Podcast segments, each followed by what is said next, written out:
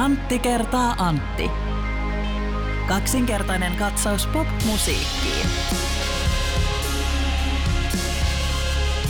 Antti, kun sinä olet ollut nuorempi, tai miksei vanhanakin, tai mä tiedä, onko se vielä vanha? Yritätkö sanoa, että olen vanha? En yritä sanoa.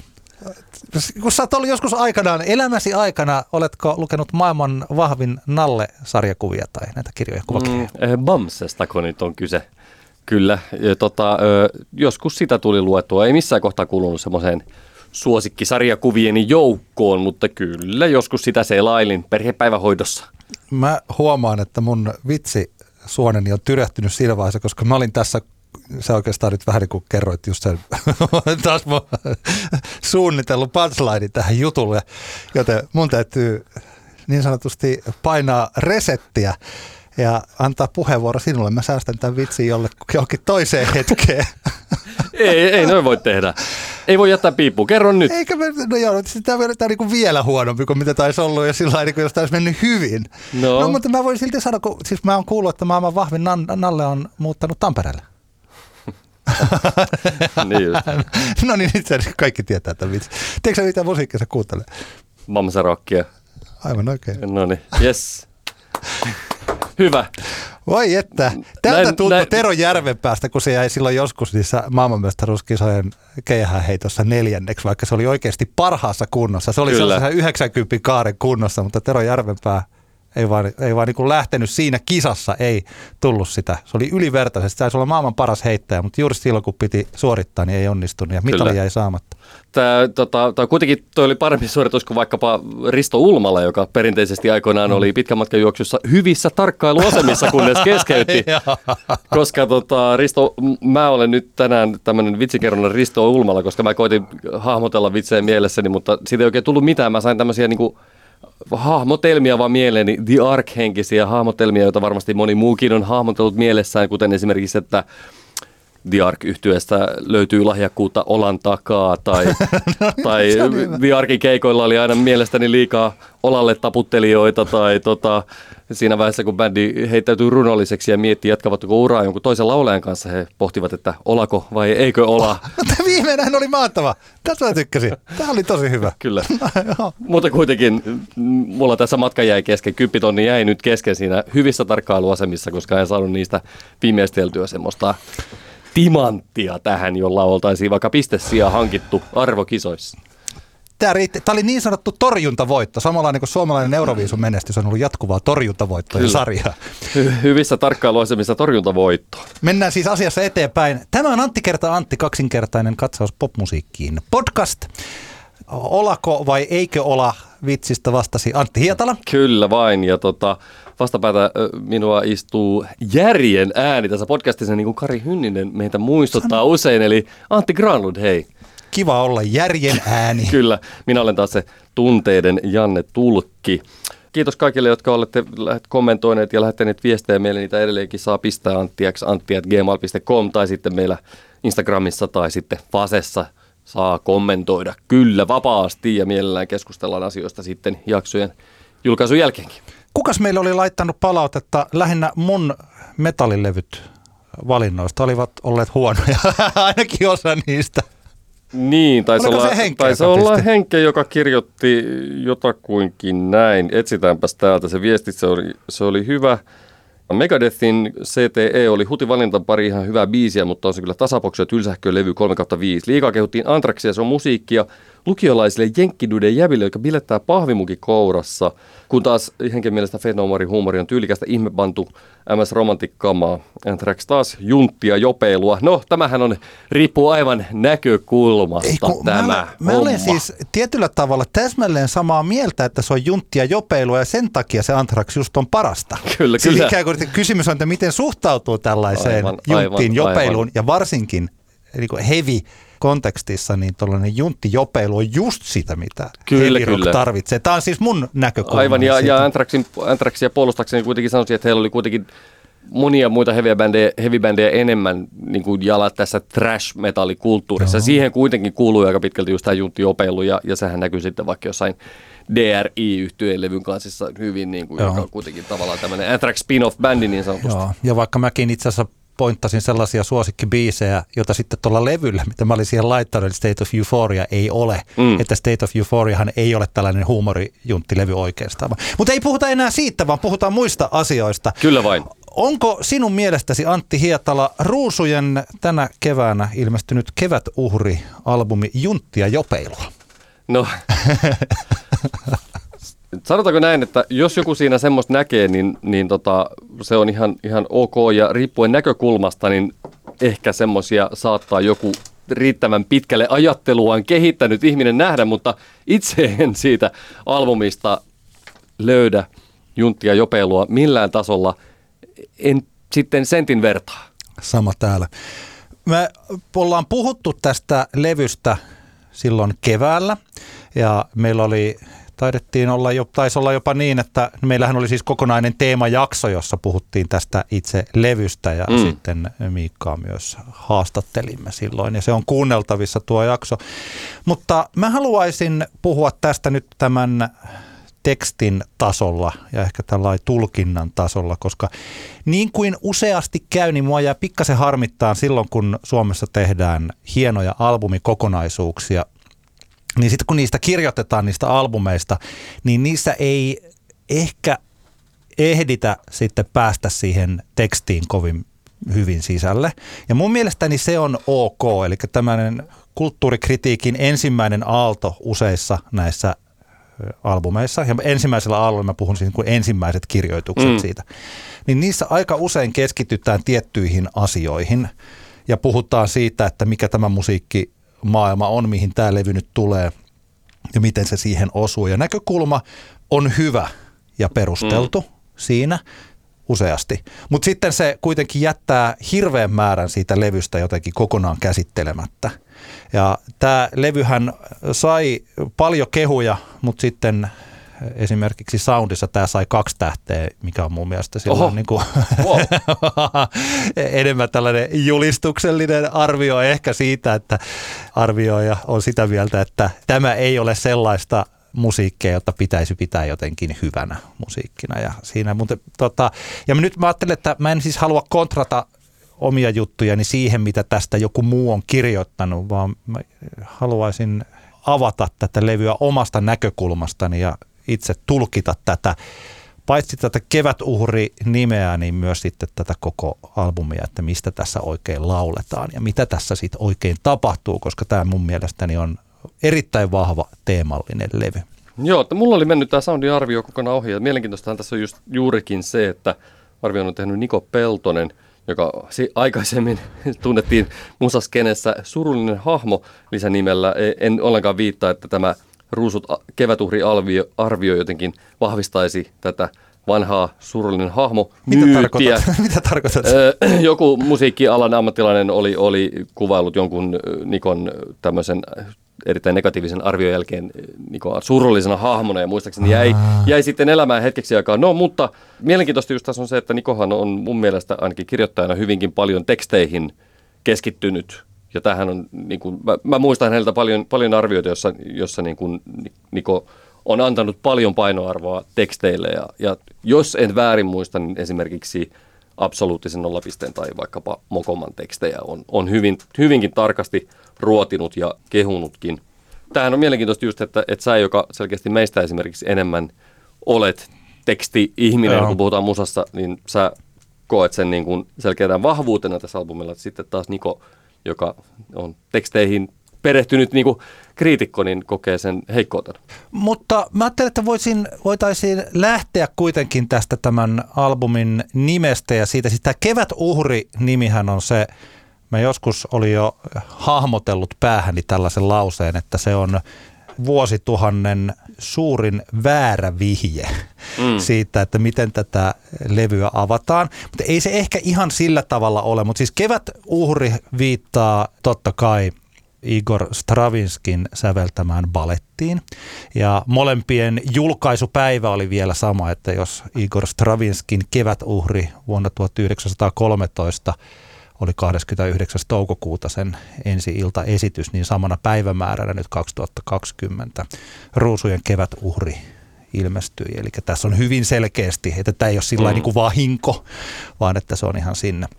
Mutta tämä Kevätuhri-nimi on niin vahva, että aika useissa kirjoituksissa on keskitytty siihen ja käyty sitten lukemassa jostakin. Ehkä ollaan sivistyneitä, että on tiedetty Kevätuhrista, mutta suurin piirtein sellainen, että Kevätuhrin ensimmäinen esitys tuolla Pariisissa oli tällainen skandaali, jossa sitten buuattiin ja suurin piirtein, en tiedä minkälaisia, on puhuttu, että mellakka syntyi siellä. Riippuu vähän, että kuka kertoo ja minkälainen aikalaiskertomus, että 1913 muistelijoita on tässä vaiheessa aika vähän enää jäljellä, jos ensimmäistäkään, siis tietenkään näin. Ensinnäkin voisimme lähteä tästä, mä ottaisin tällaisen skandaali kautta Stravinsky, niin se skandaali, mikä siihen alkuperäiseen balettiin liittyi, niin se mitä olen itse lukenut siitä Wikipediaa pidemmälle, niin se liittyi Vaslav Nijinskin koreografiaan paljon enemmän kuin sitten tähän itse Stravinskyn sävellykseen.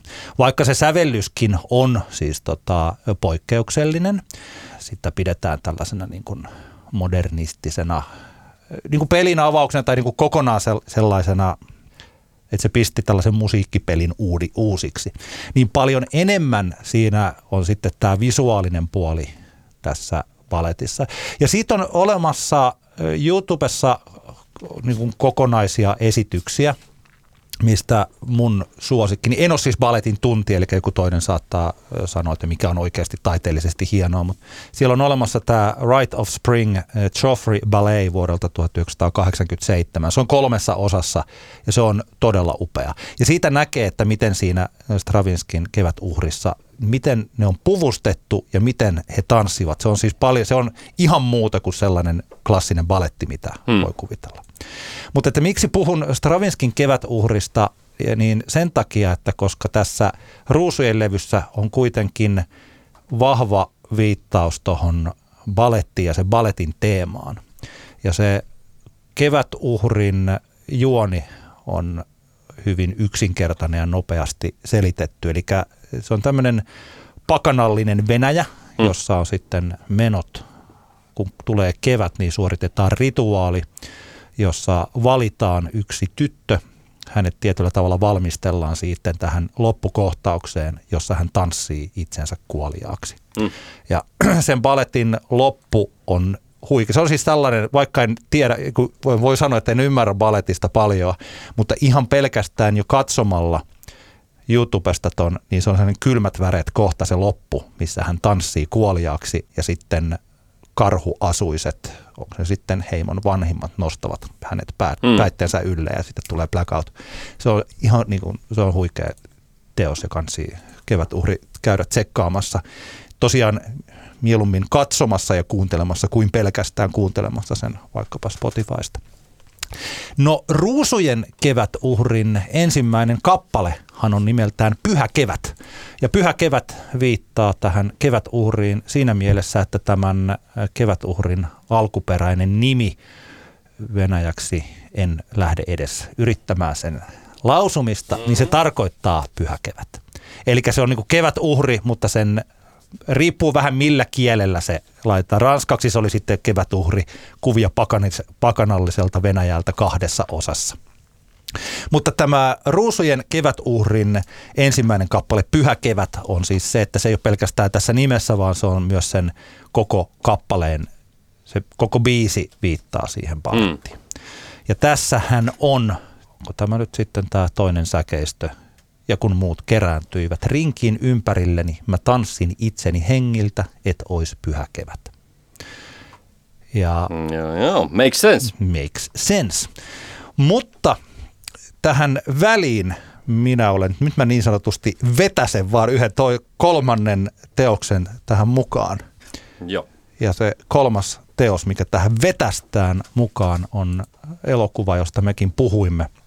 Taisi olla sulla Älä nuku tämän ohi -elokuvana vuonna 2019, eli Midsommar-elokuva, onko se nyt sitten? Ari Asterin kauhu-elokuva. Joo, folk-kauhuksi jossain sitä sanottiin. Tässä, eikö kelpaa? Niin. Jos kokee tarpeeksi lisätä siihen semmoisen etuliitteen, niin antaa mennä. Kauhu. Eihän se tokikaan mikään semmoinen niin sanotusti puhdasverinen kauhuelokuva ole, jos semmoisia niin kuin ajatellaan olevan, että joo, ehkä se on ihan järkevää jollain tavalla kuvailla sitä muutenkin kuin vain kauhuelokuvan. Joo. Nyt tulee muuten pieniä spoilereita. Mä yritän olla spoilaamatta Midsommaria, koska jos joku ei ole sitä nähnyt, niin se on mun mielestä 5 tähden mestariteos. Mä rakastan sitä. Mä katsoin sen sitten paljon sen jälkeen, kun se oli elokuvapyörityksessä. Ja oletko sä nähnyt sen kertaalleen? Mä oon nähnyt sen kerran. Niin mäkin. Ja itse kun tekisin mieli katsoa toisen kerran, koska mä olin itse, vaikka pidisi tosi paljon, siinä oli älyttömästi semmoisia hämmentäviä juttuja, että tekisi mieli katsoa uudelleen, mutta eiköhän se jonnekin suoratoistoihin tuossa piakkoin tule. Joo, se on todella upea leffa.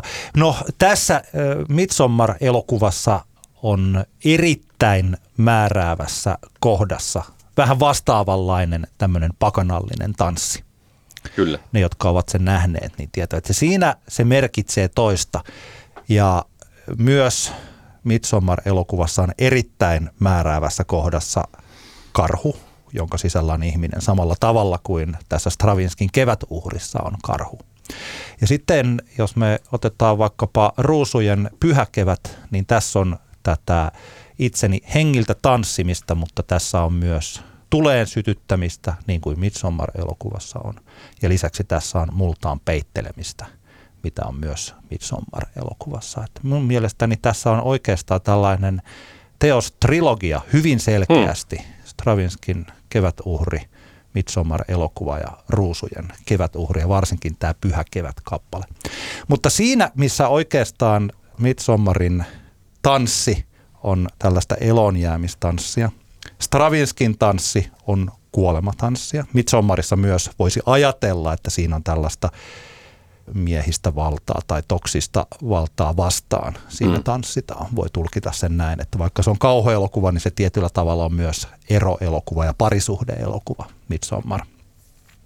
Ja Stravinskin Kevätuhri, paljon enemmän siinä on se, että siinä ei oikein ole hahmoja, paitsi siinä on kuitenkin tämmöinen ehkä suvun vanhin mies ja suvun vanhin nainen, niin kuin on Midsommar-elokuvassakin, paitsi että niitä lähestytään hieman eri suunnista.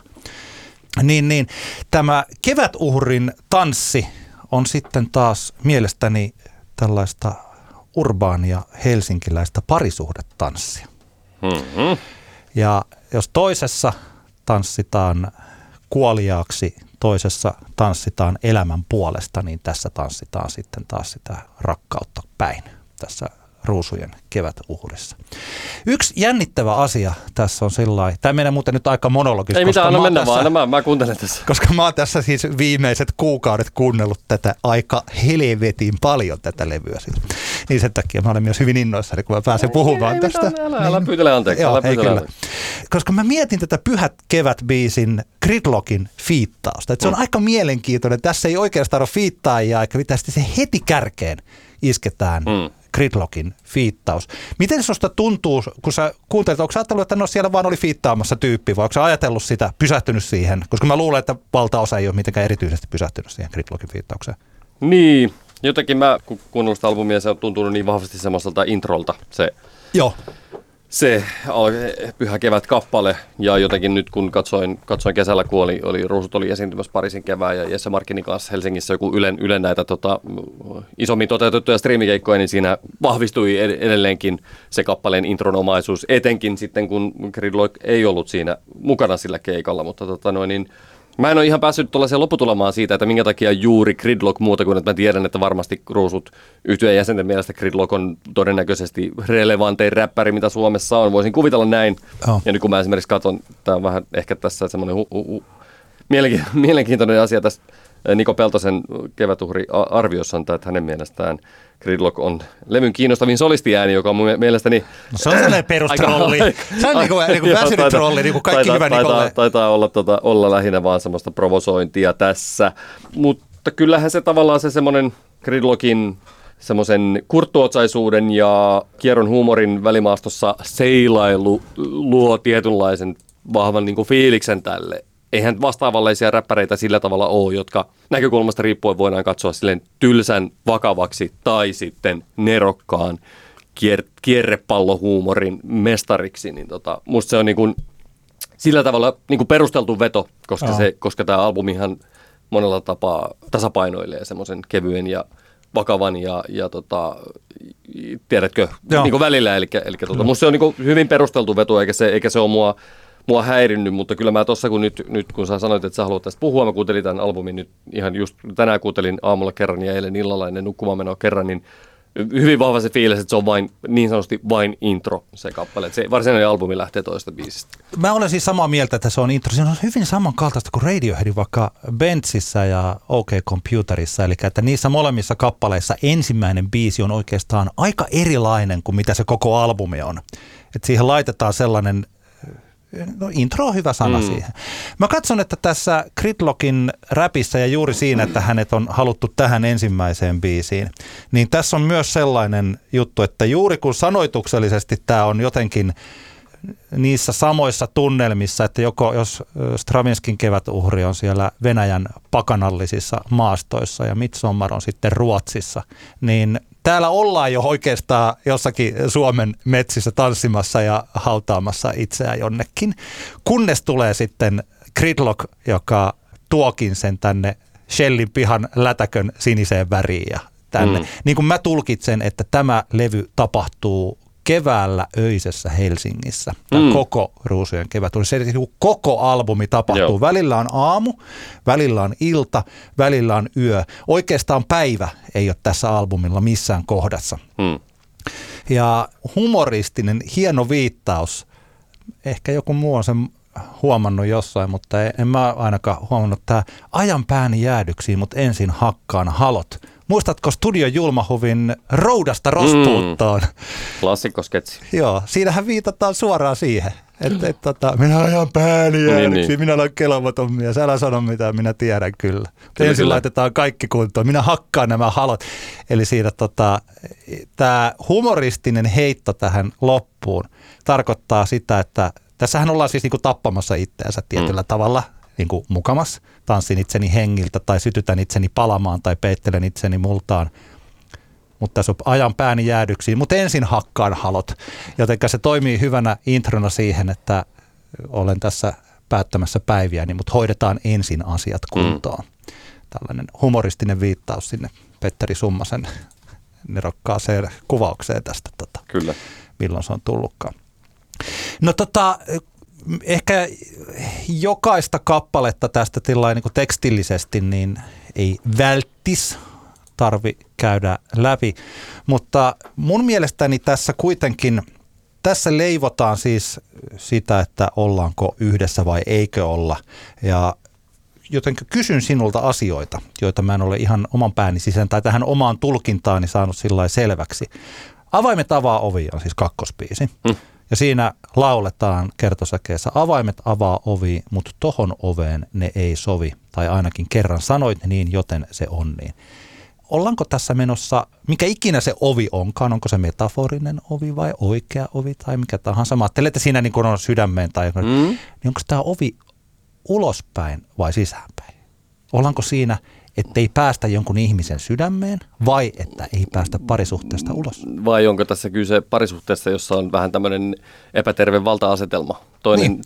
Toinen ihminen sanoo toiselle, että sori, noin ei voi tehdä ja tavallaan käyttää siinä valtaansa ja toinen sitten alistuu tähän vastaukseen, vaikka ehkä tekisi mieli vähän kokeilla sitä, että mihinkäs kaikkiin oviin, mikäkin avaimet sopii. Niin. Näin mä niin kuin olen ymmärtänyt koko ajan. Kaksi ihmistä, joilla on suhde ja sitten siinä on tämmöisiä epäkohtia. Ei kyllä, sitten tässä sanotaan, että sä oot mun kultti, ei tästä noin vain lähdetä. Niin. Tämä niin sanotusti tämä leipominen alkaa kuitenkin tässä. Mä olin jotenkin, jos me ajatellaan sitä yksittäisenä biisinä, niin silloin siinä on informaatiota monenlaisiin tulkintoihin. Vaikkapa tuohon, mitä sä sanoit, tai sitten tällainen. Mutta jos me hetkeksi mietitään, että se on osa kokonaista albumia ja siis albumin tarinaa, niin ehkä siinä tämä Crush, eli seuraava biisi, tässähän ollaan niin kuin ihastumassa johonkin ihmiseen, jossa ollaan, tässä on niin kuin ollaan aamussa ja se toinen henkilö nukkuu vierellä ja kun täällä sanot, että on onnellinen, et oot siellä jalat yössä vielä. Ja mä jotenkin ymmärrän, että hän siis, se toinen henkilö nukkuu tässä. Mm. Okei, mutta siis, että ehkä, etten mä tee tästä samanlaista kuin aikanaan tuosta Maustetyttöjen levystä, jossa puhuttiin sillä lailla, kun mä loin semmoisen niin juonen sille. Mm.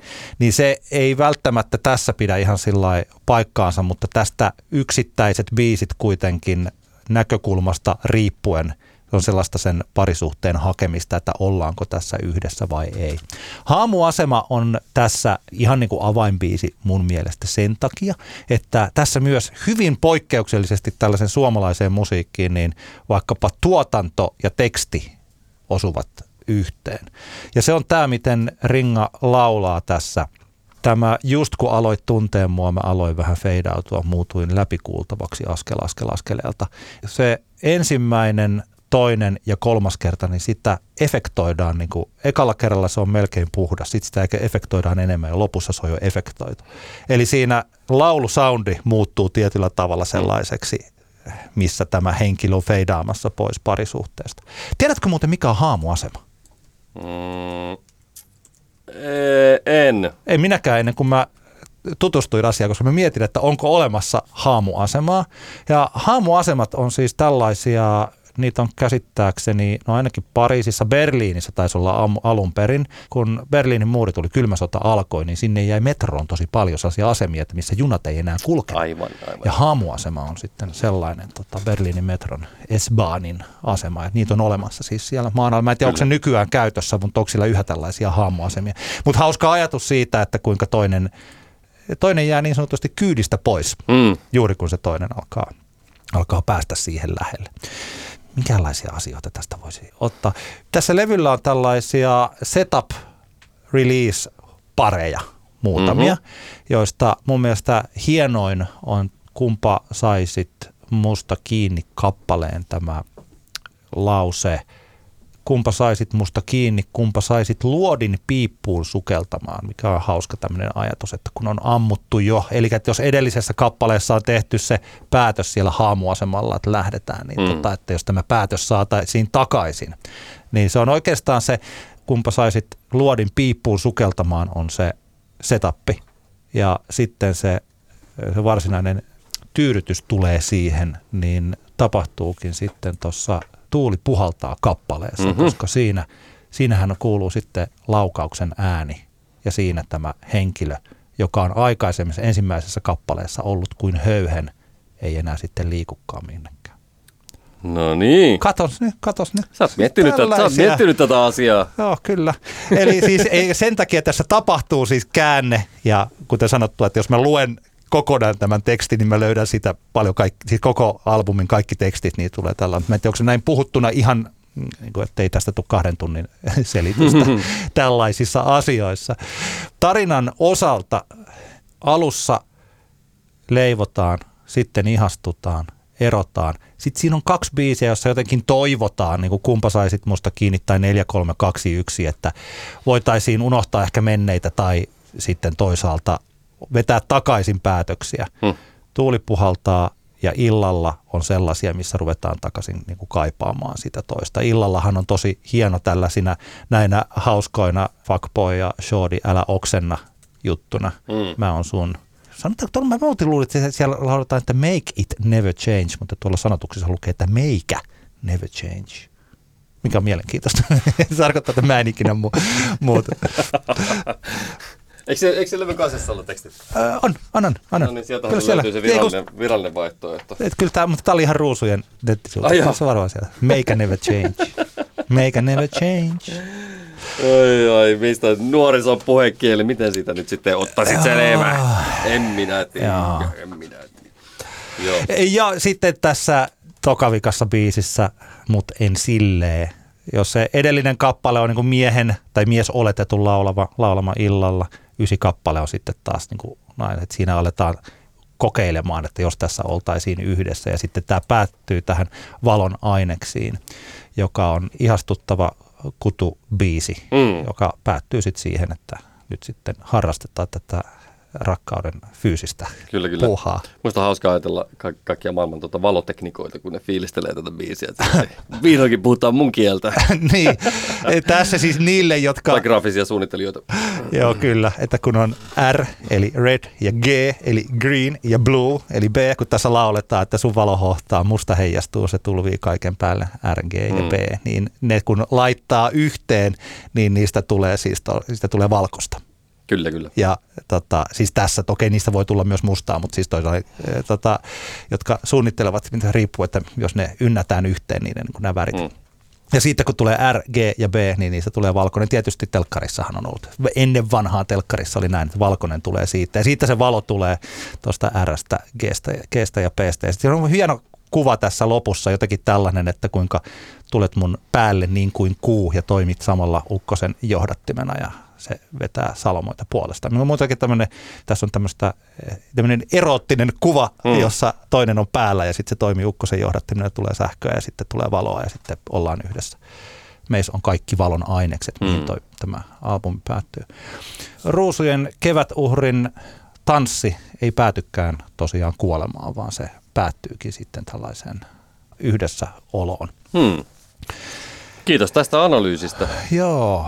Itse tosiaan, kun nyt taas niin palannut albumien äärelle, tuli älyttömän paljon kuunneltua silloin julkaisun yhteydessä ja pidin silloin ja pidän edelleen ja vaikea on oikeastaan nähdä, että kukaan välttämättä Suomessa parempaa albumia tänä vuonna julkaisisi.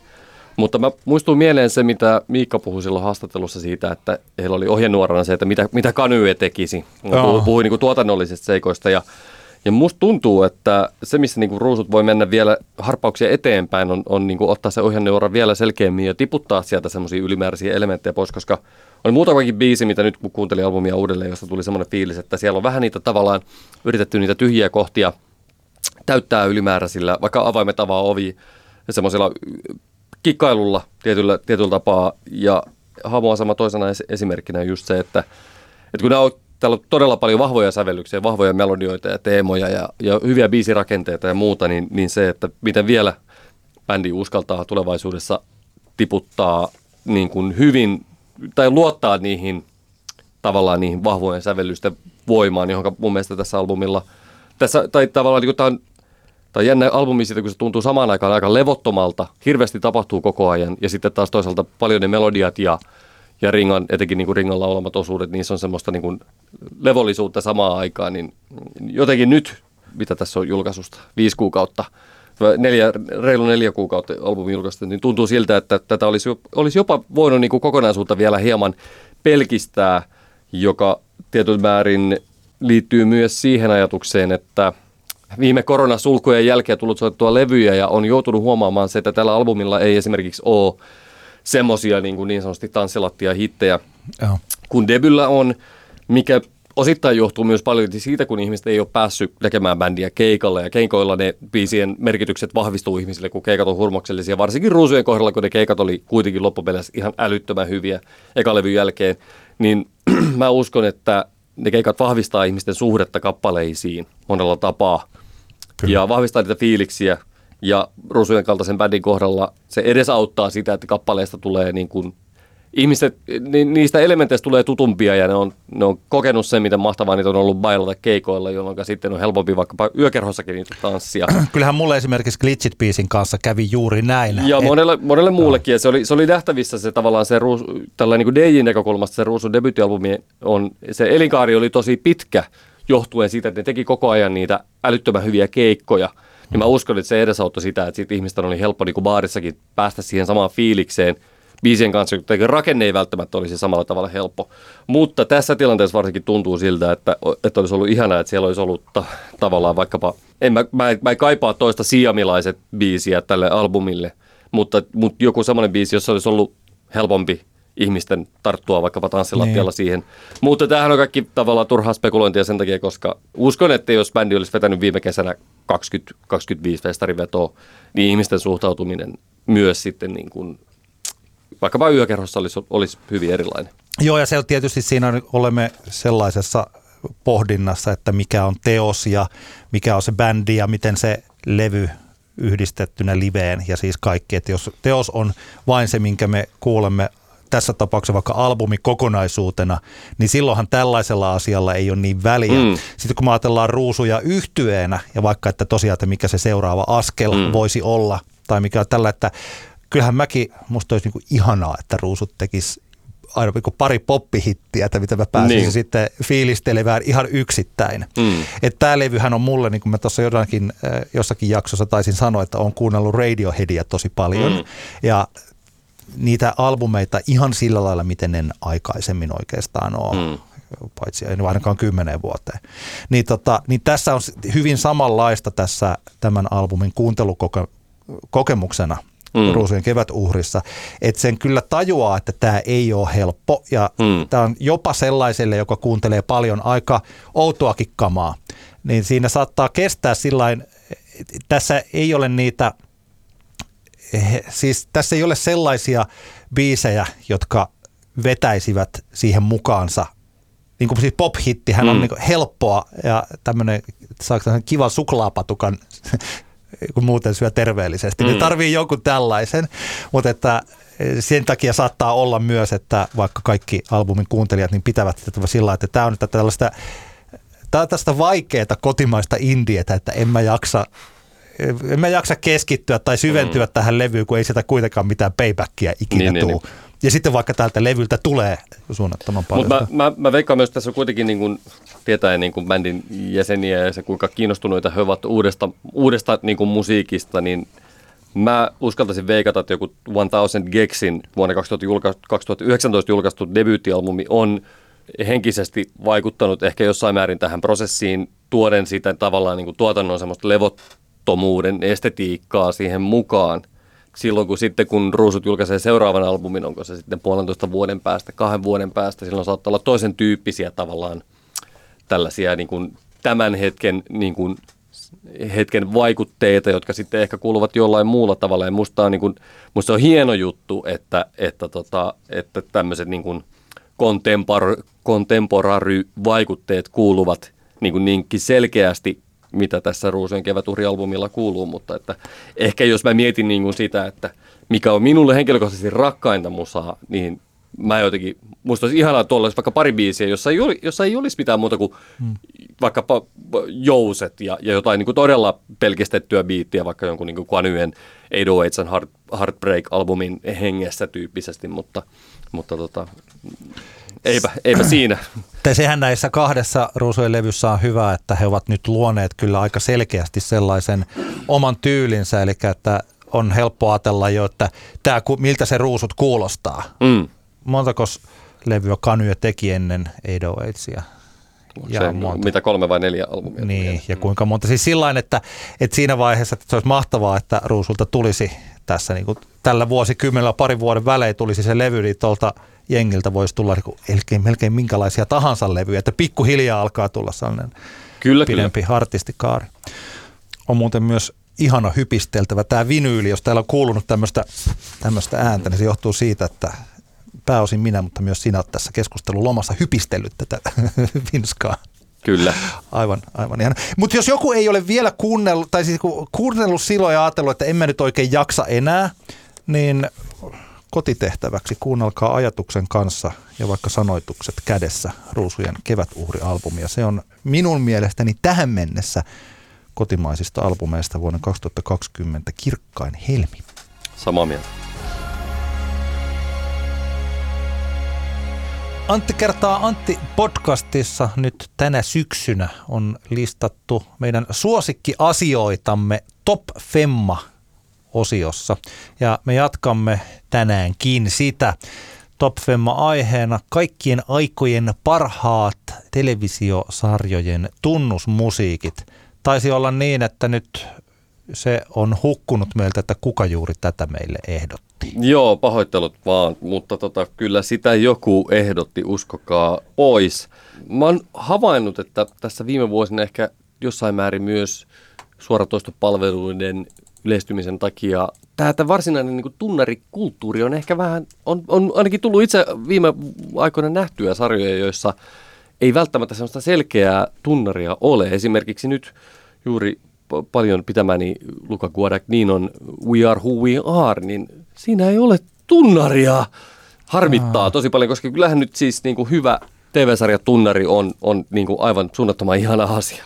Mä mietin, että onkohan TV-tunnareissa, joku varmaan tietäisi, että mikä se on, että niissä on, silloin kun on lineaarinen televisio eikä mitään muuta, niin sehän on erittäin hyvä kokoonkutsumisväline, se tunnusmusiikki.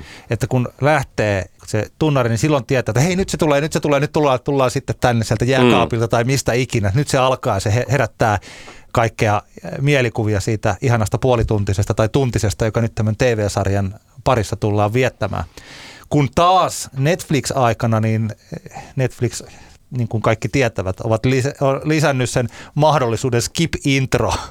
Eli se intro katsotaan ehkä ensimmäisellä kerralla, vähän niin kuin jossain pleikkapeleissä, että ekas kun ostetaan se joku änäri, niin katsotaan, että kuinka hienon intron on tehnyt. Kaikkina muina kertoina sen painetaan vaan äksää, ohitte, että päästään siihen itse aiheeseen. Niin olisiko tämä yhtenä syynä siihen, että niitä tunnareita, että ne saattaa olla vaikka paljon lyhyempiä, niitä kaikkia henkilöitä ei sillä kun Love Boatissa ikään esitellä, joka on ollut kyllä vaikkapa, että siinä tulee se melkein koko biisi tulee siihen alkuun. Kyllä se on sääli, että tämmöiseen tämä maailma on mennyt. Mutta ennen kuin me menemme sen enempää huutamaan pilville ja kritisoimaan nykyaikaa, niin voimme kuitenkin omia suosikkitunnareitamme sanoa. Nyt kun sä sanoit ton, mun pitää tästä nopeasti katsoa, että onko mulla semmoisia. Ei kun joo, kyllä. Mä rupesin miettimään, että ettei tää ole vaan sillä, että mä listaan biisejä, jotka ovat tunnareita. Mutta kyllä täällä on sekä sellaisia, että sitten on sellaisia tunnareita, jotka on nimenomaisesti siihen TV-sarjaan sävellettyjä. Kyllä vain. Otatko sä ensin? Mikä sulla on siellä 5?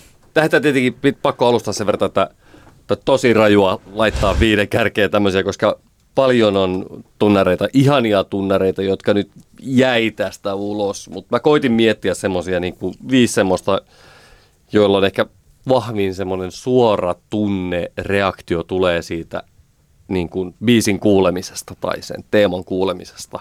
Joo. Mä koitin valita semmoiset. Esimerkiksi tästä syystä minulla ei ole tällä, eli voin tunnustaa, että minulla ei ole yhtäkään The Wire TV-sarjan Down in the Hole-versiota tässä listalla, koska se oli hyvä, että se oli pelkkänä. Kyllä. Mä mietin itse asiassa jossain kohtaa, että se olisi ollut voinut näinkin tänään toteuttaa, mutta se olisi ehkä ollut vähän tylsää. Jos ne vois laskea niin kuin 1 + 1 + 1 + 1 + 1, niin sitten varmaan The Wire olisi mulla niin kuin ykkösenä tuossa, mutta en nyt sitä kuitenkaan siellä laittanut, vaan laitoin 5 erillistä. Ja mulla 5. on kappale, jonka kuullessa sukeltaa välittömästi lapsuuden Pälkäneen metsiin ja siihen, kun rakennettiin kaikenlaisia ansoja ja ritsoja kaikista esineistä, mitä löysi. Välillä saattoi ottaa vaikka vähän muovailuvahaa mukaan tai muuta pikkukiinalaisia esimerkiksi, jota Pälkäneen putkia puhaltimesta saattoi ostaa uuden vuoden aikoihin, koska teki mieli tehdä rakennella kaikenlaisia ansoja ja muita ihmemies MacGyverin hengessä. Ensin kun kehu, oliko siellä oikeasti siis Pälkäneen putkia puhallinen? Pälkäneen putkia puhallinen, kyllä. Ei juman kautta. Mahtavaa. Mutta nyt ihmemies MacGyver, ihan mahtava biisi. Kyllä, ja se on, siis kyseessä on Steve Arrows -niminen henkilö, joka on säveltänyt tämän.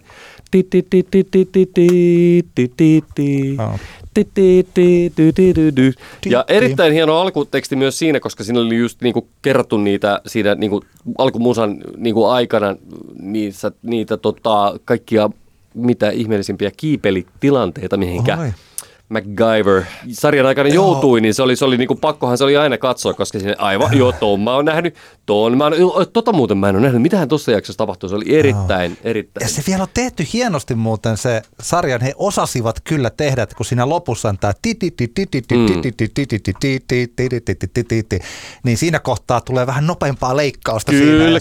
Kyllä. Ja sitten lopussa tietenkin muistaakseni se loppuu, nyt saatan olla väärässä, olen keksinyt tämän homman, mutta siihen räjähdykseen, jota MacGyver juoksee pakoon ehkä siinä. Ihan viimeinen kuva on se, missä MacGyver puhaltaa sellainen. Kyllä totta kai, koska se on selvinnyt niistä vaarallisista tilanteista, mutta sitä edeltää räjähdys, jota hän pakenee. Aivan ihana, kiitos Steve Arrows tästä kuolemattomasta melodiasta. Toi jos mikä on juuri se sellainen, mihin mä viittasin tuossa, että kun toi biisi tulee, niin sitä pikkupoikana tiesi, että nyt on hauskuuksia horisontissa. Kyllä, niin todellakin. Seuraava puoli tuntia yhtä juhlaa. Oli muuten mahtava, koska tuohon ala-asteen aikaan, mulle ala-asteella toi, kun on tullut MacGyver, niin mä opettelin. Ja mun pianosoiton opettaja, sillä oli nuotti tuohon. Mä opettelin soittamaan pianolla sen. Kova. Ja se oli hyvä. Ennen musiikkituntia niin sillä pystyi spedeille. Pianosoitolla 80-luvun Tampereella ei hirveästi pystynyt spedeilemään. Se voi sanoa, mutta tai tällä niinku leukkimaan, että aivan. hei, pianisti täällä. Fleksaamaan, niin kuin nykynuoret sanoo. Mutta ton biisin suhteen pystyi sitten, kun lähti soittamaan sitä.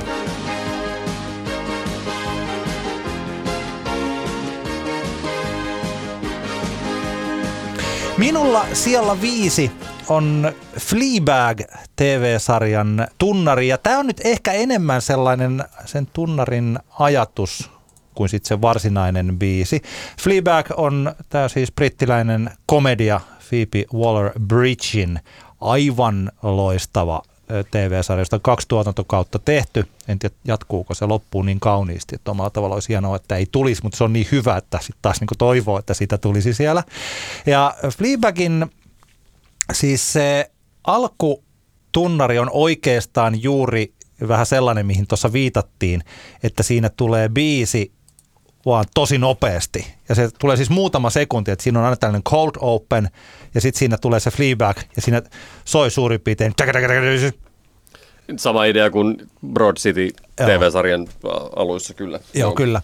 Mutta sitten siinä on olemassa kuitenkin, kun tässä lopussa, onko tämä iso, hetkinen. Siis mä nyt vasta tajusin, että tämä tunnari, joka tulee siinä lopussa, tällaista hienoa rockmusiikkia, niin sen on säveltänyt Isobel Waller-Bridge, joka on siis tämän Fleabagin luojan ja pääosan esittäjän Phoebe Waller-Bridgein sisko. Aha. Ai, miten mahtavaa. En tajunnut sitä. Nyt vasta tässä huomasin, kun katsoin. Ja se sopii hyvin. Tällainen aika raju musiikki sen brittiläisen komedian perään yleensä vielä, kun ne jaksot päättyy silloin jotenkin dramaattisesti tai jollain tavalla, että sitä tulee toi musiikki siihen perään. Se on hieno biisi. Joo. Harmillista, että Fleabag on nyt ehtinyt lähtemään Yle Areenasta, kun piti katsoa, mutta sitten se on nyt lähtenyt. Joo, sitä taitaa olla Amazonissa jotenkin, mutta en ole kyllä sinne rahojani vielä. Enpä minäkin vielä.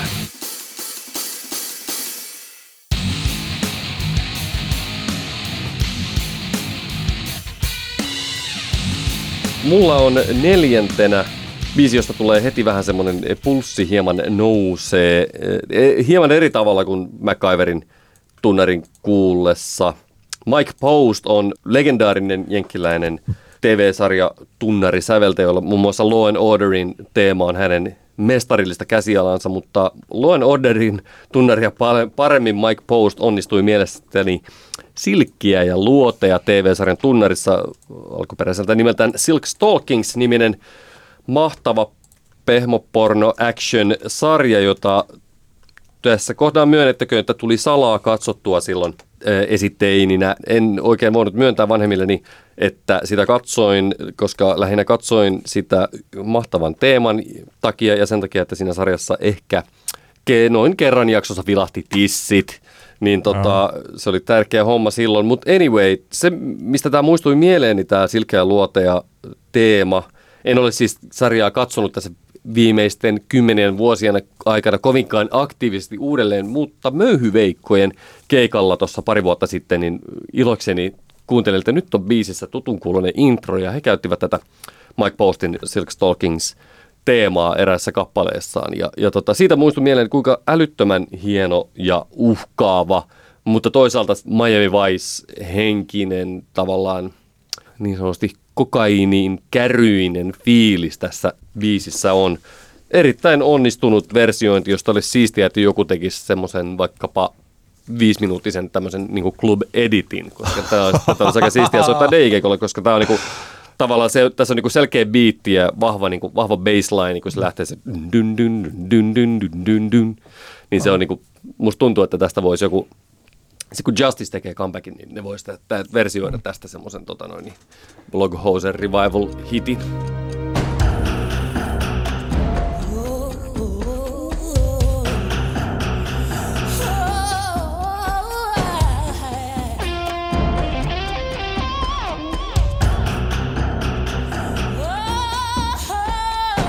Minun kaikkien aikojen TV-tunnarit siellä 4. Hei muuten, ennen kuin sanon tähän, niin mä yritin välttää sitä, että mä valitsen sellaisia tunnareita, vaan niistä sarjoista, joista mä pidän. Mm. Että tässä on hirveä vaara, että, koska totta kai ne limittyy siis tietyllä tavalla toisiinsa, mutta että helposti valitsee, juuri tämä The Wire on hyvä esimerkki, että se sopii hyvin siihen TV-sarjaan ja siitä on tullut osa sitä, siitä kappaleesta, niistä eri tulkinnoista. Mutta niin pitää kysyä, että jos tämä olisi joku niin paskan poliisisarjan tunnari, niin ei se välttämättä se niin tunnarikaan tuntuisi niin hyvältä. Siis tällainen. No Breaking Bad on mun yksi suosikkisarjojani. Toki sellainen sarja, että kun sen katsoo läpi, niin se tyhjenee ensimmäisellä katsomiskerralla huomattavan paljon enemmän kuin moni muu TV-sarja tyhjenee, jos miettii tällaisia niin kuin vaikkapa jotain Twin Peaksin tai The Wirein tai monen muun, siis sillä lailla, että niitä voi katsoa vaikka kuinka paljon, että se The Breaking Badin tämmöinen tietyllä tavalla pinnallisuus ehkä näkyy siinä. Mm. Mutta se slide-kitaralla kuorrutettu tunnari ja samaan aikaan sitten tämä Crystal Methin valmistuksessa tuleva savupilvi ja se vihreä äänimaailma, ne sopivat todella hienosti yhteen ja ne sopii siihen koko Breaking Badin ajatukseen. Tässä Breaking Badissa, ne jotka eivät ole sitä siis katsonut, niin siinä tämmöinen erittäin älykäs osaava kemisti Walter White, joka sitten on taas omassa elämässään ja näissä oman elämänsä luuseri oikeastaan joutunut pienen paikkakunnan opettajaksi samalla kuin hänen entinen bisneskumppaninsa on monimiljonääriä. Siis tällä tavalla niin rupeaa sitten kokkailemaan crystal methia, ja koska hän on huippukemisti, niin hän tekee sitä paremmin kuin kukaan muu on koskaan maailmassa tehnyt. Ja siitä seuraa sitten 5 tuotantokauden verran tällaista 1 askel eteenpäin, 2 askelta taakse, joka muuttuu sellaiseksi aika hirviömäiseksi painajaiseksi siinä lopussa. Ja sitten kun sen katsoo loppuun, niin olo ei ole puhdistunut, vaan ennemminkin masentunut. Mutta siis tämä Dave Porter on tehnyt tämän scoren tähän Breaking Badiin ja tämä koko. Jotenkin se, että miten ollaan täällä eteläisessä Amerikassa tai Uudessa Meksikossa, se juuri tämmöinen kitara ja sinne sopii todella hyvin siihen. Että siinä kaikki elementit osoittavat samaan suuntaan ja se sen takia kuulostaa tosi hienolta. Nyt puhuit tuosta, että miten mikäkin biisi toimii jossain TV-sarjassa ja niin poispäin, niin on paljon esimerkkejä semmoisista, missä niinku tavallaan TV-sarja ei välttämättä ole kovin ihmeellinen, eikä se teemakaan välttämättä ole kovin ihmeellinen, mutta yhdessä ne luovat semmoisen, että se aiheuttaa innostusta. Hyvänä esimerkkinä mun mielestä tämmöisestä toimii. Tämä ei ole mulla nyt listalla, mä tulin vain mieleen tässä, että True Blood TV-sarjan, joka hetken aikaa oli kova juttu, niin sen esimerkiksi I Want to Do Bad Things with you. Oh. Niin sehän tavallaan niin kuin se yhdistelmä tekee sekä vähän niin kuin siitä biisistä että siitä sarjasta paremman kuin mitä ne onkaan. Sama kyllä, mieltä. Kyllä. No. Otetaan niin kuin pystymetsästä se kappale ilman, että sä oot nähnyt niin kuin True Blood TV-sarjan, niin todennäköisesti se biisi ei tee niin kuin mitään vaikutusta suuhun, mutta sitten sen sarjan kanssa se yhdistelmä toimii. Joo, kyllä.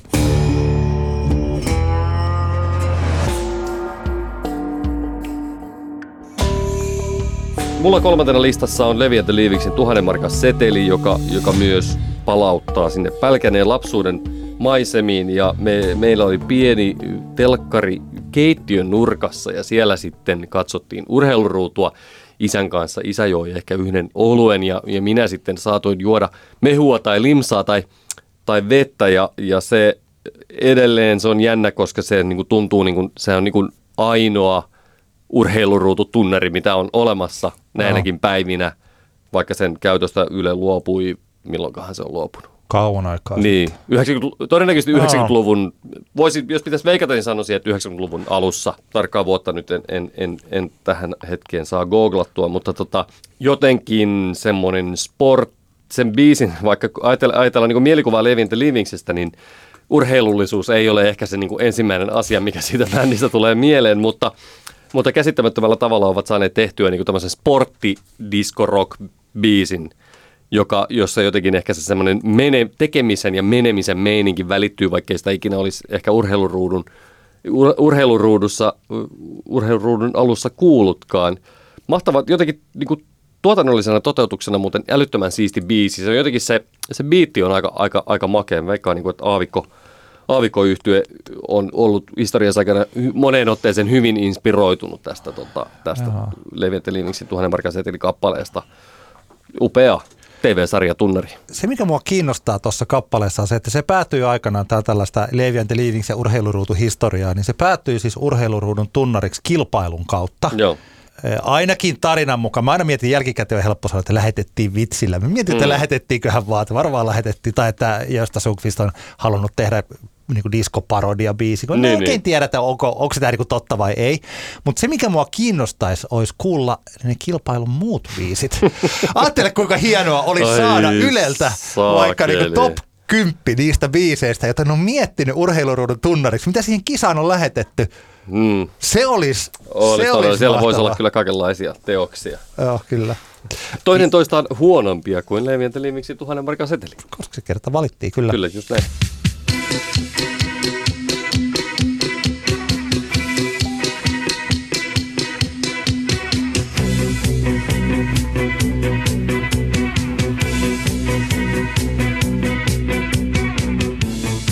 Aika lailla samaa nyt ehkä ihmemies MacGyver ja urheiluruutu ja Levi and the Leavings, niin hyvin vahvasti tähän samaan genreen liittyy tunnari, joka mä voisin omalla tavallaan ajatella, että aika iso osa tästä koko TV-sarjasta niin on tunnaria ja sitten sitä alkua. Eli Ritari S, eli Knight Rider. Sehän on huikea. Tietysti se ja sitten sieltä se amerikkalaistakin amerikkalaisempi miesääni, joka sanoo sen Knight Rider, jota nykyään on aika vähän noissa missään tunnareissa. Se on muuten kanssa sääli, että sitä ei käytetä. Koska sitä tehokeinoa ei käytetä enää. Mä oon ihan varma, että jos joku ottaisi tehokeinoksi jokin sarja, ottaisi se, niin se olisi tosi toimiva. Se tulisi ihan puun takaa, koska jos olisi Breaking Bad, se pitäisi olla just oikeanlainen sarja, mihin se sopisi. Kyllä. Vaikka joku Skifi-sarja tai joku tällainen, siis mitä nykyään on itse asiassa aika vähän mun mielestä tuntuu tommosia. No joo, mutta se on eri keskustelu. Mutta siis tämä koko, ja sitten Suomessa varsinkin tämä tin-tididin, mun ikäpolvesta tosi moni, siis minä ja monet kaverit, niin ne tiesi sen biisin ja tämän sävelen ja sitten siihen laulettiin. Muistatko mitä siihen laulettiin päälle? Kikkarapää, kakkarapää, naisia metsässä. Juuri niin, aivan oikein. Hyvä sinä. Tällaisessa Suomessa minä olen elänyt lapsuuteni, tai me olemme eläneet lapsuutemme. Niin siis tämä biisi oli paljon isompi kuin se TV-sarja. Ja sitten kun ne ohjelmatkin oli hienoja, siis totta kai Kit oli sen ihmeauto sen koko ohjelman ytimessä ja siis kaikki. Mutta kyllä biisi ja koko se, kun sieltä kaukaisuudesta se Kit ajaa jotenkin. Se on 5 tähteä ja sitten se sarja ehkä niin 2-3 tähteä, kun niitä katsoo. Mahtava biisi. Joo, sehän on jännä, että muistan, se oli kova juttu, kun Busta Rhymesin toi Turn It Up-biisi tuli ysärillä. Siinähän sämplätään tätä Knight Rider-teemaa. Se on jännä, että sitä on niinku yllättävän vähän, vaikka siinä on niinku elementtejä, mutta ehkä se tietenkin vähän liikaa luo sitä mieleyhteyttä, tulee sinne niinku lapsuuteen, varhaislapsuuteen monilla, niin sitten se ei ehkä silleen uskottavassa räppibiisissä kovin monen mielestä sitten on ollut semmoinen hyvä sämplättävä.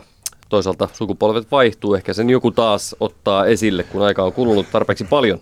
Ehkä se din-di-di-din, ja sitten siihen saisi sen biiti, ja sitten toisessa kohtaa tulee se din-di-di-din. Ja se toimisi kyllä aika hyvin, siihen lähtee jo kuulee hyvää biittiä taustalla. MC Antti G:n debuuttisinglellä todennäköisesti. Joo, ehdottomasti. Katuuskottavuus ja perheen isyys yhdistettynä samaan pakettiin. Just näin, se on kova paketti se.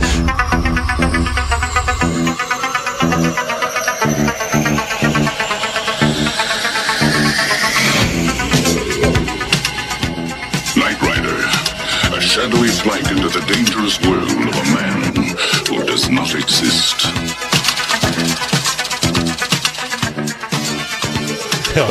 Mulla on siellä 2 oman listani tuorein sarja ja tuorein teemabiisi. Kyseessä on Luciano Michelinin Frolic-niminen kappale, joka toimii Curb Your Enthusiasm TV-sarjan teemana. On toiminut ja todennäköisesti toimii toivottavasti pian julkaistavalla seuraavallakin tuotantokaudella. Tässä Frolicissa on niin kuin täydellinen kappale tuo TV-sarjan teemaksi. Siinä niin kuin se semmoinen ääliömäinen hilpeys ja semmoinen näennäinen huolettomuus, mikä siinä biisissä jotenkin kuuluu, niin se on hyvin vahvasti synkassa kyseisen TV-sarjan, eli Larry Davidin Curb Your Enthusiasm TV-sarjan mahtavuuteen ja kamaluuteen yhtä aikaa. Mä oon laittanut tuon prolikin varmaan kaikille mun henkilökohtaisille tämmöisille niin kuin erilaisille lempibiisit playlisteille, koska se on hauskaa esimerkiksi, jos kaupungilla kävelee ja sitten yhtäkkiä jotenkin ihan muunlaisten biisien keskellä tuleekin sen Frolic, niin sitten on hauska ajatella, että minkälaisia kaikkia potentiaalisia Larry David kautta Kurbe-hetkiä tässä lähimaastossa saattaakaan tälläkin hetkellä tapahtua. Ja siinä välillä, jos on liian esimerkiksi semmoisia vakavia tai jotenkin semmoisia niin kuin itseni liian vakavasti ottavia ajatuksia, niin tämä kappale helposti sillä helposti pääsee semmoisesta eroon ja pystyy muistuttamaan itseään, että niin, että ei tämäkin ongelma, jota nyt tässä, tai ärsytys, mitä jollakin hetkellä saattaa kokea, niin se ei välttämättä ole kuitenkaan loppupeleissä niin kauhistuttavan vakavaa. Tuuba on mahtava soiti. Välihuomautus. Joo. Pum pum pum. No niin, kyllä. Vahvaa meemi. Meemipotentiaali otettiin käyttöön tuolle kappaleelle tosi hienosti. Kyllä.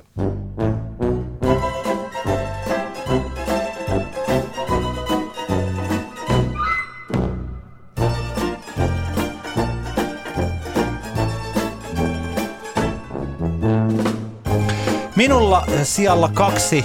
Nyt kun mä tässä mietin, niin ehkä voisin, mutta en mä enää tässä vaiheessa vaihda. Mä jotenkin rupesin miettimään, että tää tällä teemallisesti mulla olisi paljon parempiakin vaihtoehtoja. Mm-hmm. Varsinkin, että tää olisi nyt 2. tässä. Mutta näin se menee. Minun kaikkien aikojen TV-sarja biisit sijalla 2 on True Detectivein ensimmäisen kauden intro-biisi, eli The Handsome Familyn Far From Any Road. Ja seks mä nyt kyllä tiedän, että miksi mä valitsin tän ja miksi laitoin sen näinkin korkealle. Ja se johtuu siitä, että mun mielestä tää on niin hyvä biisi, että tää on oikeastaan varmaan, tää on yksi niistä tosi harvoista biiseistä, jota mä oikeasti kuuntelen, siis TV-sarja tunnareista, jota mä oikeasti kuuntelen paljon. Hmm. Tai jos on paljon ja paljon, mutta sitten kuuntelen. Mun mielestä tämä on tosi hieno laulu. Ja mä tykkäsin siitä True Detectivein. Mä katsoin sen tosi jälkijättöisesti, niin kuin aika monet sarjat mä oon katsonut. Kun mulla tuossa silloin aikanaan aamutyöläisenä jäi, niin kuin 8 vuotta elämästä meni ohitte sieltä. Mä en katsonut mitään sarjoja enkä mitään tällainen. Niin mä oon sitten otellut niitä pikkuhiljaa tässä viimeisen 3 vuoden aikana takaisin. Niin mä pystyin katsomaan True Detectivein erossa, siis ensimmäisen tuotantokauden erossa kaikesta muusta maailmasta, että kukaan ei puhunut siitä siihen aikaan, eikä muuten. Ja mä jotenkin, se maailma avautui mulle tuossa joskus 1,5 vuotta, pari vuotta sitten, ja tämä biisi oli siinä kärjessä, ja mä kuuntelin sitä sitten myös jotenkin itsekseni, sitä biisiä useasti autossa vaikka.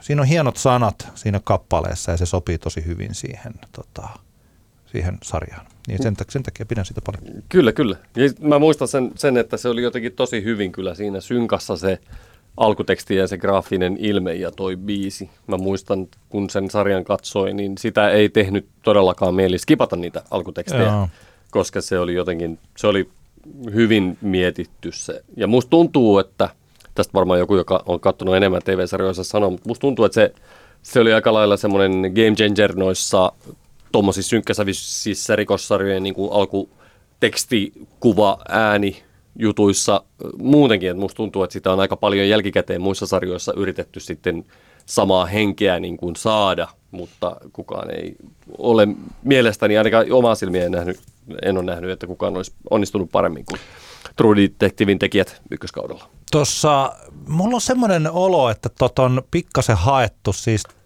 tietäneet tämän biisin Del Shannonin vuonna 1961 ilmestyneen kappaleen Runaway. My little runaway, run, run, run, run, runaway.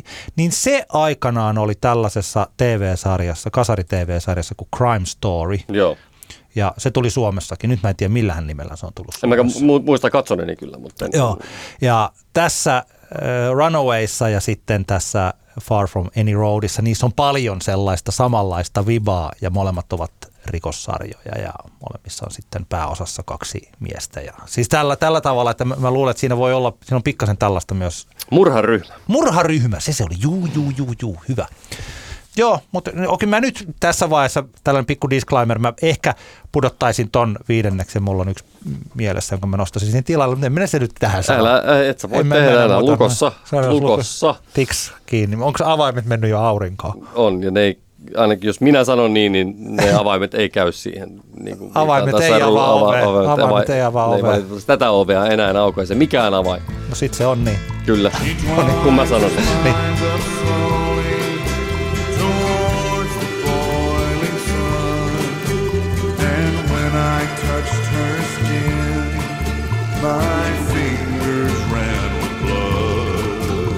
Ykkösenä mulla ei oikeastaan ollut, tämä oli päivän selvää, kun mä aloin tätä listaa tekemään, niin että ykkösenä on tämä. Ei mikään oikein pääse minulla lähellekään, ja se nyt ei ole Seinfeldin ihana synä slappibassa tunnari. Se on hyvin Public Under-osasto ja ihana, mutta se ei kuitenkaan niinku... Well, you know, mulla ykkösenä on Angelo Badalamenti Twin Peaks-teema, joka on, mitä siitä nyt sitten sanoisi muuta kuin, että se sarjan ykköskauden tunnelma kiteytyy vaan niin täydellisesti siinä sarjassa. En mä tiedä, Badalamenti Lynchin tämmöisenä niin kuin hovisäveltäjänä, niin se on tehnyt paljon upeaa musiikkia Lynchin leffoihin ja Twin Peaks TV-sarjan muutenkin.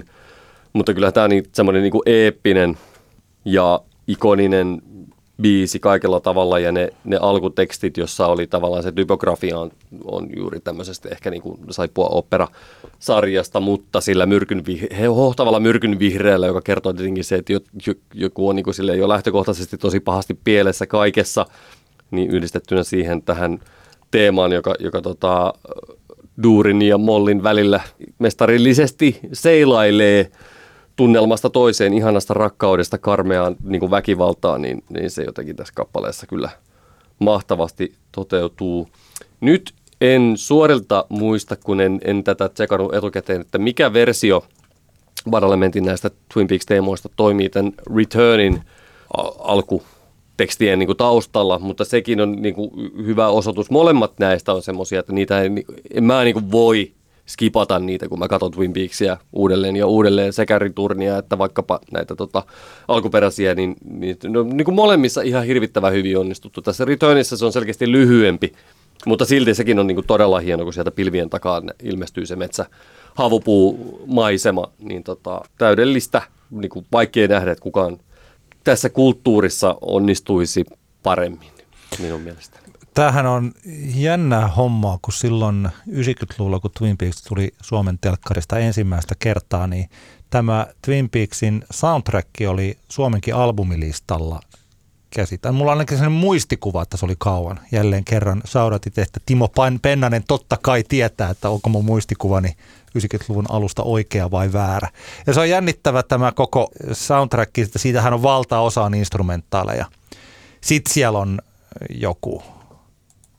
En muista, oliko se Rockin' Back Into My Heart, ei ehkä tainnut edes olla sillä levyllä, mutta sitten niin kuin siis joo.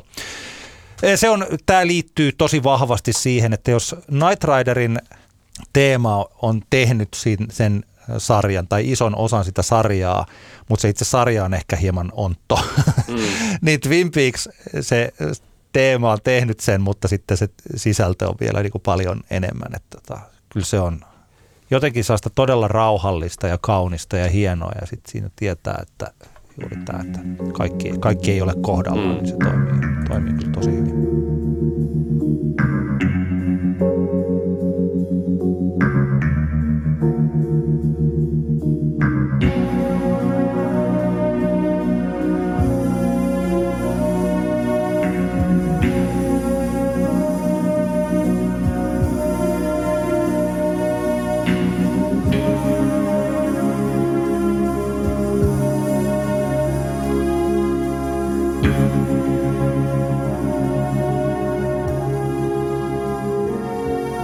Minun kaikkien aikojen TV-tunnarit ykkösenä.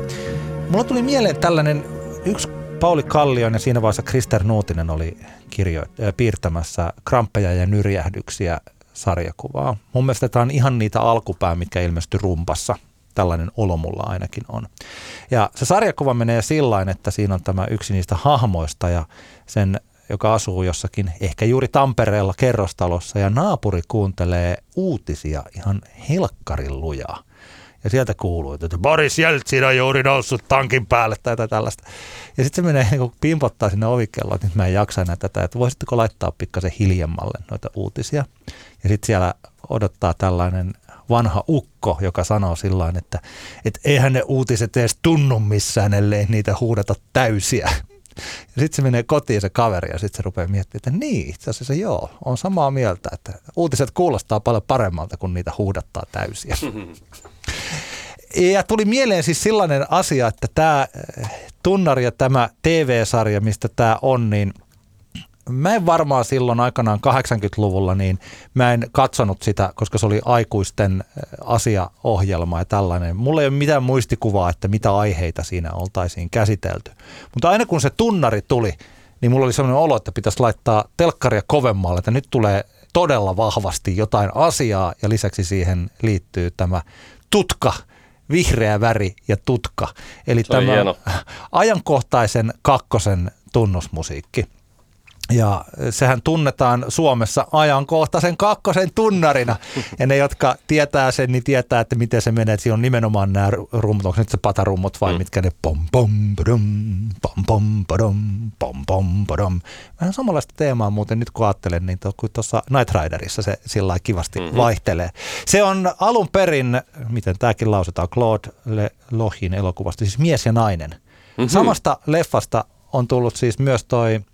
Pam pam pam da pa da pa dam Siljalan aivan joo. Että silloin aikanaan 80-luvulla se on varmaan se joku yksi tyyppi, joka ripannut koko leffan kaikki musat johonkin suomalaisiin ohjelmiin. Ja tää on sitten en mä rupea näitä lausumaan. Osaatko sä ranskaa? No vähän se. Okei, no miten tää sanotaan? Aujourd'hui se toi toi.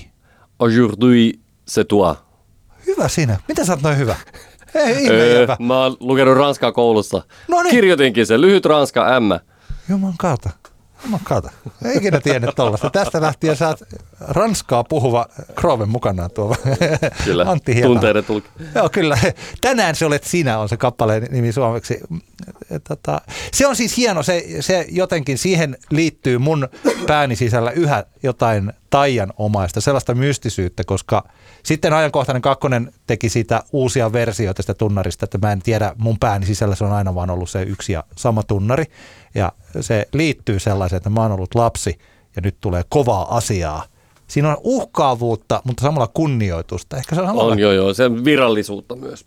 Joo, kyllä, että jos kaikki niin meidän sukupolven ja meitä vanhemmat pitävät vaikka Arvi Lindiä sellaisena luotettavana ihmisenä. Hän on se, että jos Arvi Lind sanoo jotain, niin se on totta.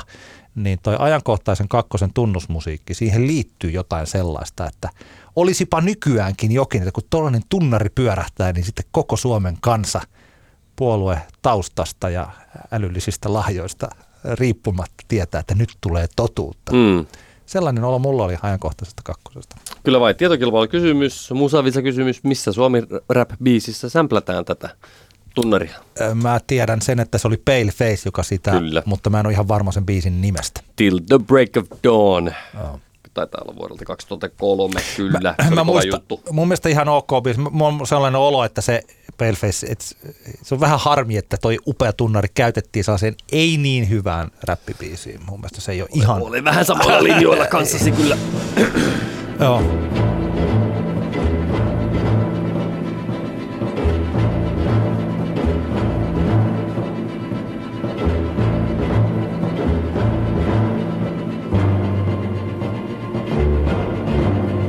Siinä oli meidän kaikkien aikojen TV-tunnarit. Mä aloin nyt jo tässä vaiheessa sanoa, että jos mä kirjoittaisin uusiksi tosiaan, mä vähän jäi harmittaa täällä valistani, koska siinä on erittäin hyviä tunnareita ja kaikki, mutta sitä jäi nyt pari tosi hienoa pois. No. Minkäs teet? Ehkä sitten jossain seuraavassa joskus. Kyllä. No. Sun pitää perustaa uusi podcasti ihan vaan sen takia, että sä voit siinä uudelleen määritellä sun TV-sarja Top 5 tunnarit. Ehkä.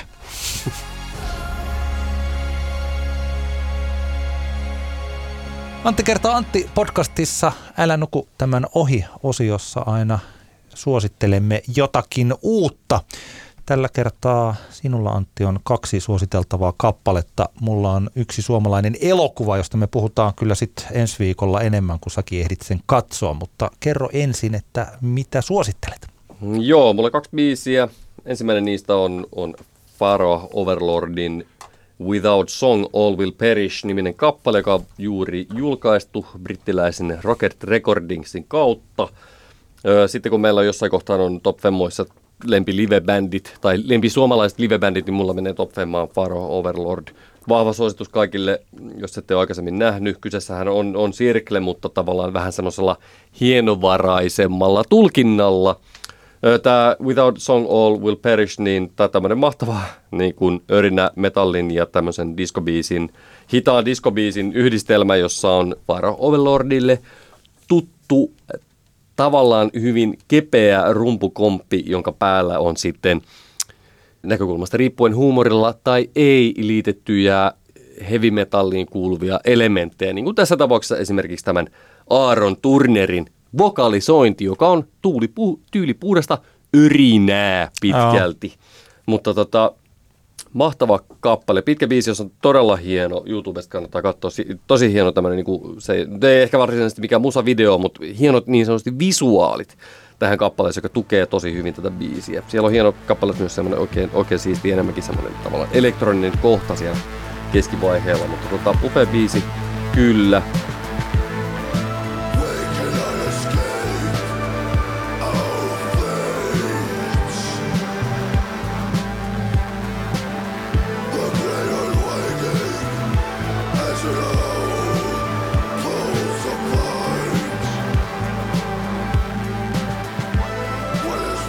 Tästä aasinsillalla päästään tähän mun toiseen biisiin, joka on viime perjantaina julkaistulta M-artistin albumilta Punainen ovi. Kyseessä on mun mielestä ainakin näin muutamalla kuuntelulla albumin paras biisi, eli Korallien alle, joka voisi aivan hyvin olla porilaista tuotantoa. Viittaan lähinnä juurikin Pharaoh Overlordissa vaikuttaviin Jussi Lehtisalo ja Mika Rättöön.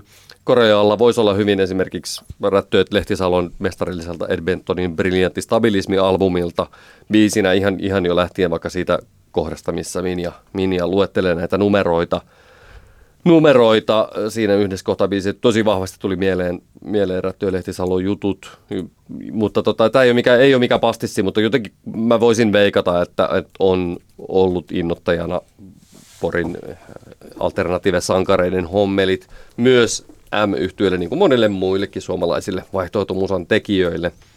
Siistiä, että M:ltä tuli niinkin nopeasti nyt kolmosalbumi, kakkosalbumista kuitenkin taitaa olla vaan reilu vuosiko siitä, olisiko se tullut keväällä 2019 ehkä. Mutta hyvä levy kaikin puolin ja tämä oli jotenkin nyt semmoinen, tämä Korallien alle semmoinen biisi, mikä on tässä kohtaa 3-4 kuuntelun jälkeen tehnyt sen suurimman vaikutuksen. Siisti jytäkappale. Tosin usein aaltoa odottaessa joudut siirtämään minua, koska en halua kastua. Ja sairaalassa ollessasi jouduimme olemaan erossa yli 12 kuukautta. Nyt vien sinut katsomaan aaltoja, jotka ovat aivan erityisen korkeita. Näet minut uudessa valossa, sillä päästän sinut niiden mukana. Hienoja kappaleita molemmat. Ja jos me jotain M-yhtyeeltä toivoisin, niin jotenkin juuri tätä, miten tämä kasvaa. Se on hieno se tietyllä tavalla se juttu, että tässä nyt rupeaa opettamaan jotakuta, joka on tehnyt viime vuosien hienoimpia niin kuin, levyjä Suomessa, että mitenkä mukama pitäisi tehdä. Eli ihan miten. Aika hyvää settiä on ollut näinkin ilman. Niin kuin, mutta että se olisi hienoa, että toi toimii niin hyvin tommonen se elektroninen pulssi myös M-yhtyeen musiikin takana. Että se voi laittaa. Jos muuten jotain, jos me välillä mietitään just sellaista, jos Pharaoh Overlordia tai Circleä, muistaakseni kauanko siitä joitakin vuosia, kun Circle julkaisi samana päivänä albumin nimeltä Pharaoh Overlord, kun Pharaoh Overlord julkaisi levy nimeltä Circle. Mä aina välillä mietin, että onko tämä ok toimintaa, onko tämä vaan sellaista niinku, mutta sisäpiirivitsimenoa. Niin, no mutta sehän on, bändihän on tunnettu, Jussi Lehtisalo lekittelee tämmöisillä jutuilla, niin kyllähän hetkeksi esimerkiksi luovuttivat Circle tavallaan brändin ihan täysin ulkopuolisten ihmisten käyttöön, muistaakseni tämmöinen niinku franchise Circle taisi ihan albuminkin julkaista, että paljon he ovat leikitelleet.